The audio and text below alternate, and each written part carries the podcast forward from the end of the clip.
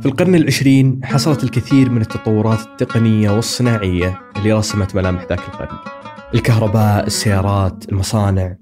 كل هالتطورات ساهمت في تغيير جزء معين من حياتنا.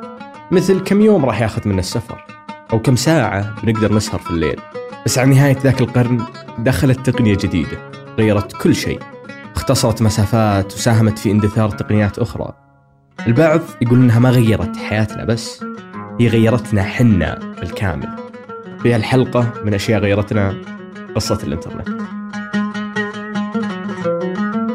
يا هلا أنا مازن العتيبي وهذا بودكاست أشياء غيرتنا من إذاعة ثمانية. في كل حلقة راح نستعرض قصة شيء أثر أو غير في المجتمع السعودي مع المؤرخ الاجتماعي منصور العساف. قبل ما نبدأ نتكلم عن الإنترنت نحتاج نتكلم عن الشيء اللي وصلنا للإنترنت الحاسب الآلي. تعتبر أرامكو وحسب بعض المصادر هي أول من استخدم الحاسب الآلي في السعودية في أربعينات القرن العشرين. وهي معلومة ممكن تكون غايبة عن الكثير يمكن عشان أرامكو كان احتكاكها بالعامة قليل خصوصا أن استخداماتهم كانت لأمورهم الخاصة زي البرامج الحسابية والبرامج الجيولوجية. بس بالنسبة لباقي الجهات الحكومية والشركات تأخر تبني الحاسب الآلي كم سنة؟ مع أني متأكد أنه أبكر مما تتوقعون. طبعا الحاسب الآلي تاريخه في المملكة. طبعا الحاسب الآلي تاريخه في العالم على وجه العموم لكن في المملكة آه، خليني أقول لك هو في الستينات الميلادية الثمانينات الهجرية لكن الحراك الأكثر والأبرز بدأ في السبعينات وهذا ربما يكون مستغرب عند البعض أنه, أنه في السبعينات أو حتى في بداية السبعينات كانت هناك أجهزة حاسب آلي وكمبيوتر موجودة في بعض المؤسسات الحكومية. طبعا كانت السباقة لها يمكن بعض المؤسسات آه، التعليمية والمستشفيات. أهم شيء كانت الخطوط السعودية. الفترة هذه حتى في 78 يعني بدأت الخطوط السعودية تحجز أسماء الركاب والمسافرين آه، طبعا في الحواسيب. يعني ما يفوت عليك الحجز الحجز يكون معك تذكرة كاملة خلاص مثبتة. معظمها كانت زي ما تقول هي أرشي أرشيفية وحفظ وخزائن حفظ وتوثيق معلومات وقواعد بيانات يعني.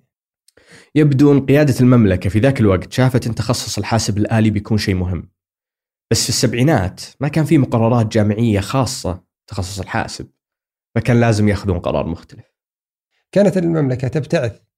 في في السبعينات آه، بعض الطلاب للدراسات العليا يعني ربما حتى بكالوريوس آه، دراسة حاسب آلي. وهذا حقيقة أنا أنا نفسي استغربت عن الموضوع هذا. إنه كان في السبعينات دراسة حاسب آلي دراسات عليا مبتعثه من المملكة وفي من حضر في عام 1980 و 79 بشهادة البكالوريوس في الحاسب الآلي اسمائهم معروفة. الثمانينات الثمانينات طبعا بدأت الدورات التدريبية وبدأت المعاهد وكانت مقرونة حتى يعني في يعني أمر تقليدي أقدم منها اللي هي تدرس الآلة الطابعة وتدرس الحاسب الآلي. وكانت في معاهد مشهورة يعني معروفة في تلك الفترة.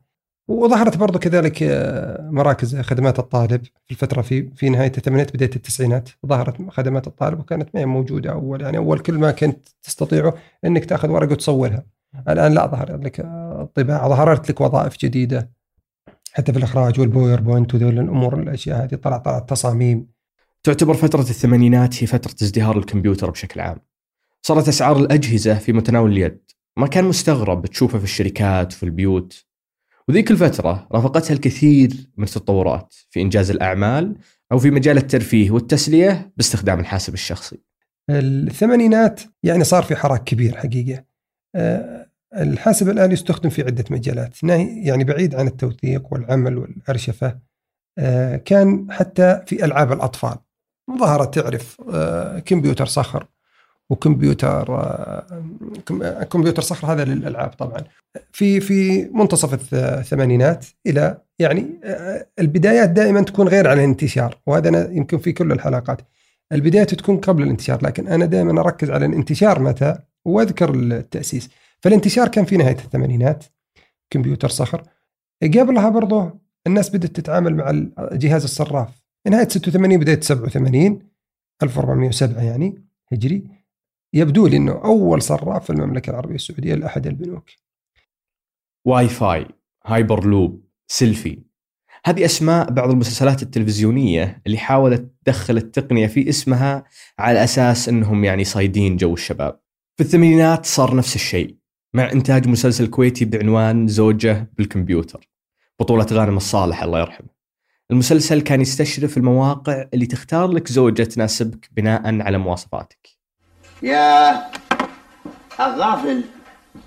المعلومات اللي في الاستمارة هذه حنا الحين بنغذيها حق كمبيوترنا. وكمبيوترنا يغذيها حق الكمبيوتر العود.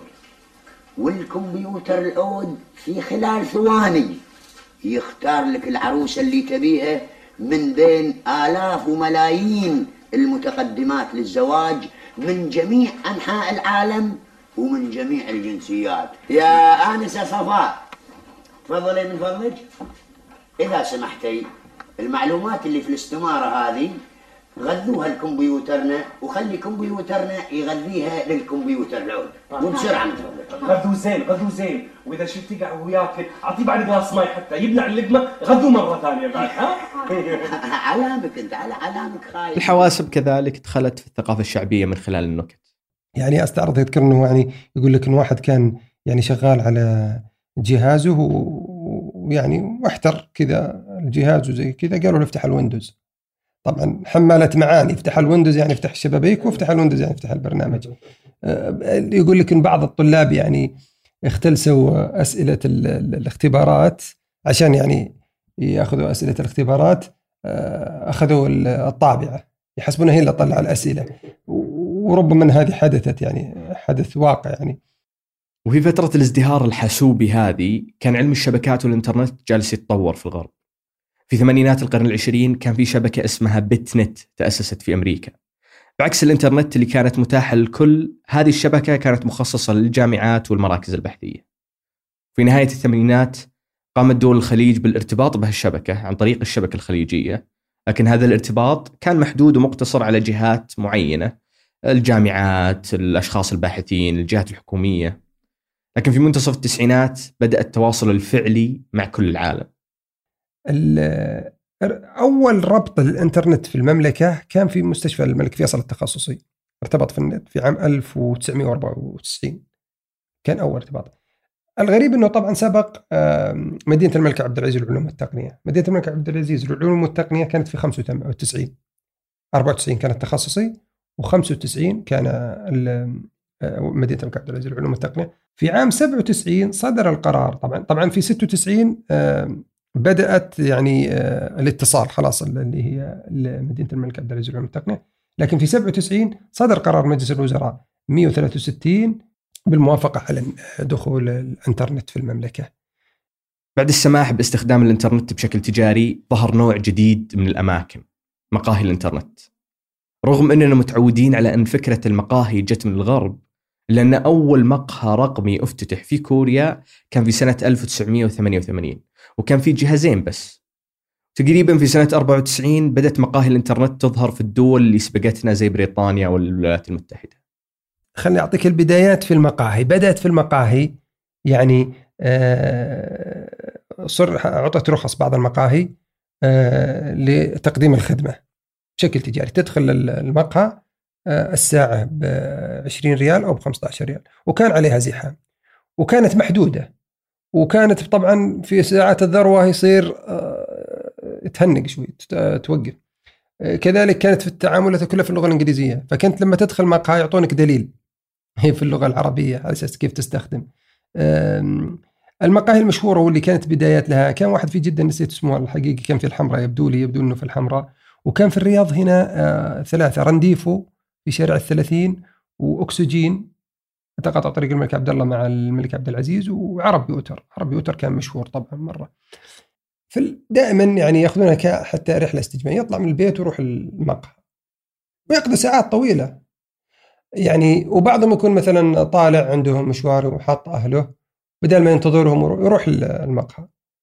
وربطت طبعا في مقاهي الكافي شوب وبعدين وضع لها تقنين معين إنه إنه الكافي شوب ما عليه موجود لكن تعزل نفس المحل تحط عزل كذا لل يعني غرفة ال- أو غرف ال- أو صالة الإنترنت.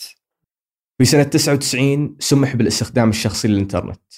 في ذيك الفترة ظهرت العديد من الشركات اللي تقدم خدمة الإنترنت عن طريق البطاقات. كان الواحد يروح يشتري بطاقة من أي من الشركات هذه يروح البيت ويشبك على النت عن طريق المودم اللي يستخدم خط التليفون العادي.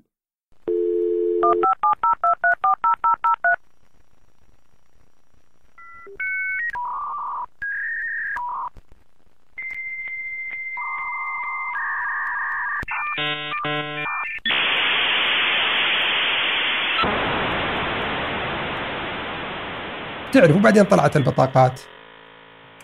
وكان تجمع من شركات كبرى في البلد زي الفيصليه وسعودي اوجيه إلى اخره عدد من الشركات ودله توحدا مثلا في في مثلا خدمة معينة وتذكر أنت أول نت ونسيج والبطاقات هذه وذا. فكان الأب إذا جاء شاف الفاتورة استغرب وعرف أن أبنائه يعني زايدين ساعات الاتصال. أنا يبدو أنه في عام 2000 كان عدد المشتركين 200 ألف. في عام 2000 ويبدو لي 13 16 مليون. لما دخل الإنترنت بشكل رسمي كان عدد المواقع المحلية والعربية في ذيك الفترة قليل جدا. ولذلك كانت الاستخدامات محدودة وتقتصر على المواقع الغربية. ما كان في صورة واضحة كيف هالتقنية راح تهم الأغلبية الأشخاص غير المختصين. لكن في كم سنة بس حصل تغيير أجبر الكل إنه يتفاهم مع الإنترنت ويتعلم عليه. لكن بعد الفاصل.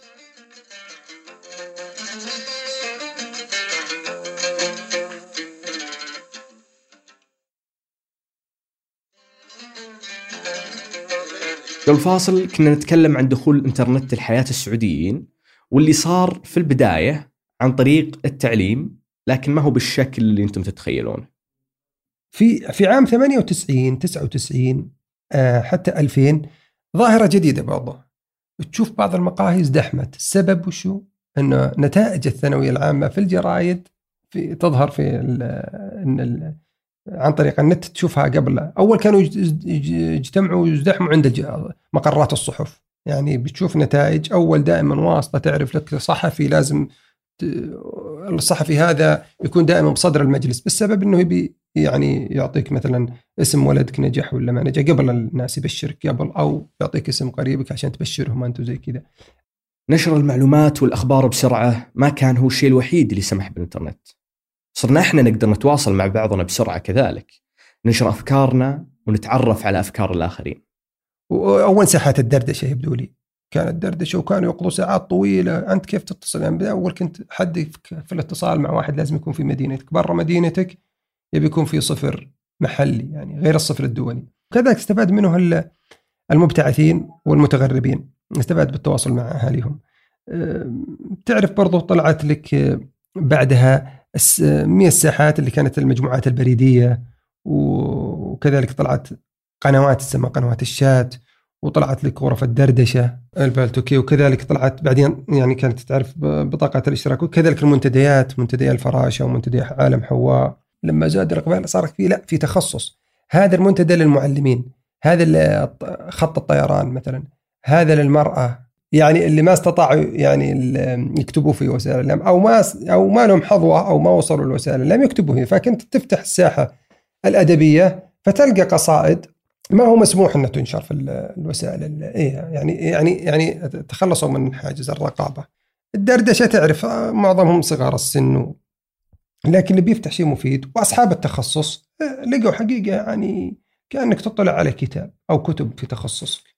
يدخل المجال وبيلقى نقاشات علمية بيلقى يلقى نقاشات. حتى لو كان في عالم السيارات في عالم الكرة في عالم الط- الطب كلهم بيدخل مجال وبيحصل. حتى نهاية التسعينات كانت كتابة المقالات والنشر شيء خاص بالكتاب اللي نشوف صورهم في ركن كل مقالة. بس الإنترنت سمح لطبقة جديدة من المثقفين إنهم ينشرون كتاباتهم. ومو بالضرورة ينشرونها في جريدة معروفة. الطبقة الجديدة كانوا من أوائل الناس اللي يذوقون طعم شهرة الإنترنت. معظم مشاهير الوقت الحالي الآن في السناب وفي التويتر أو جزء كبير منهم كان سبب آه، شهرتهم المنتديات بعضهم اللي أدرك هذا وأنا أقصد اللي أدرك. معظمهم كان سببها في المنتديات وكان في الساحات. وتذكر في الساحات أنا ما أبي بس أذكر الألقاب ولا الأسماء. في الساحات ظهرت أسماء بقوة كانت مشاهدة بقوة وتتردد اسمائها في كل مكان. مشهورة ومعروفة. وبعدين عرفت وبدأت وسائل الإعلام تخطب ودهم. يعني تأخذ إيه، تتصل عليهم تأخذ رأيهم وتستضيفهم في لقاءات في برامج. وهم الآن يبدو لي إنهم يعني معروفين في الساحة. يعني مثلا أبو لجين الخفاش الأسود. أسماء كثيره يعني. أبو لجين صار من مشاهير الإعلاميين وطبعا كانت كتاباته ناضجة وكتابات راقية وكان بعضهم في التحاليل وبعضهم طبعا برز تعرف وافقت يعني الأسهم الاسهم والعقار والامور هذه. فبرز في برز في أسماء كثيرة في في في مجالاتهم طبعا. مع الوقت تحول الإنترنت للإعلام الجديد ومنصور بصفته صحفي كان أحد الشهود على هذا التغيير. لما ظهر الإنترنت أنت بالسابق الجيل اللي قبل في السبعينات والستينات كانوا لما يكتبوا خبر المراسلين في أي مدينة طبعا يكتب الخبر. تدري كيف يوصلوا الصحيفة الأم المقر؟ كان يتصل عليهم تليفون وبالهاتف الأرضي وطبعا احتمال البيت ما يكون فيه هاتف أرضي يروح للمؤسسة ويتصل وصفر داخلي صفر داخلي رسومه عالية يقول لك رئيس التحرير حاول تعجل شوي. فتتصل وتنقلوا الخبر بالكامل أو أنك ترسله بالبريد. كذلك الصور كيف تنشر الصور؟ بالبريد. فمتعبة قضية متعبة. لما جاء الفاكس كان فتح مبين. الفاكس جاء في بداية الثمانينات. فكنت تنشئ تكتب الخبر وترسله بخط يدك ترسله بالفاكس لمقر الصحيفة. وكان صراحة يعني اختصر لهم اختزل لهم الوقت بشكل كبير. لما ظهر الإنترنت ظهر الإيميل البريد الإلكتروني فانت ترسل بالبريد الإلكتروني الخبر بالكامل وترسل الصور في لحظة واحدة يوصل لك فهذه كانت للصحافة فتح كبير هل وسائل الإعلام التقليدية استفادت من وسائل الإعلام. التق... آه، الحديثة أم أن وسائل الإعلام الحديثة استفادت من وسائل الإعلام التقليدية؟ خلينا نشرح لك المعادلة. كلهم استفاد. الوسائل الاعلام الح- الحديثة استفادت من المخزون الوثائقي من الإعلام ال- وسائل الإعلام ال- القديمة. ووسائل الإعلام الق- القديمة التي لا زالت إلى الآن مثل التلفزيون والقنوات التلفزيونية استفادت من الوسائل الإعلام الحديثة في أنها يعني آه يعني اختزلت لها مثلا اختصرت لها الإعداد إعداد المواضيع وكذلك اختصرت لها نقل الأخبار.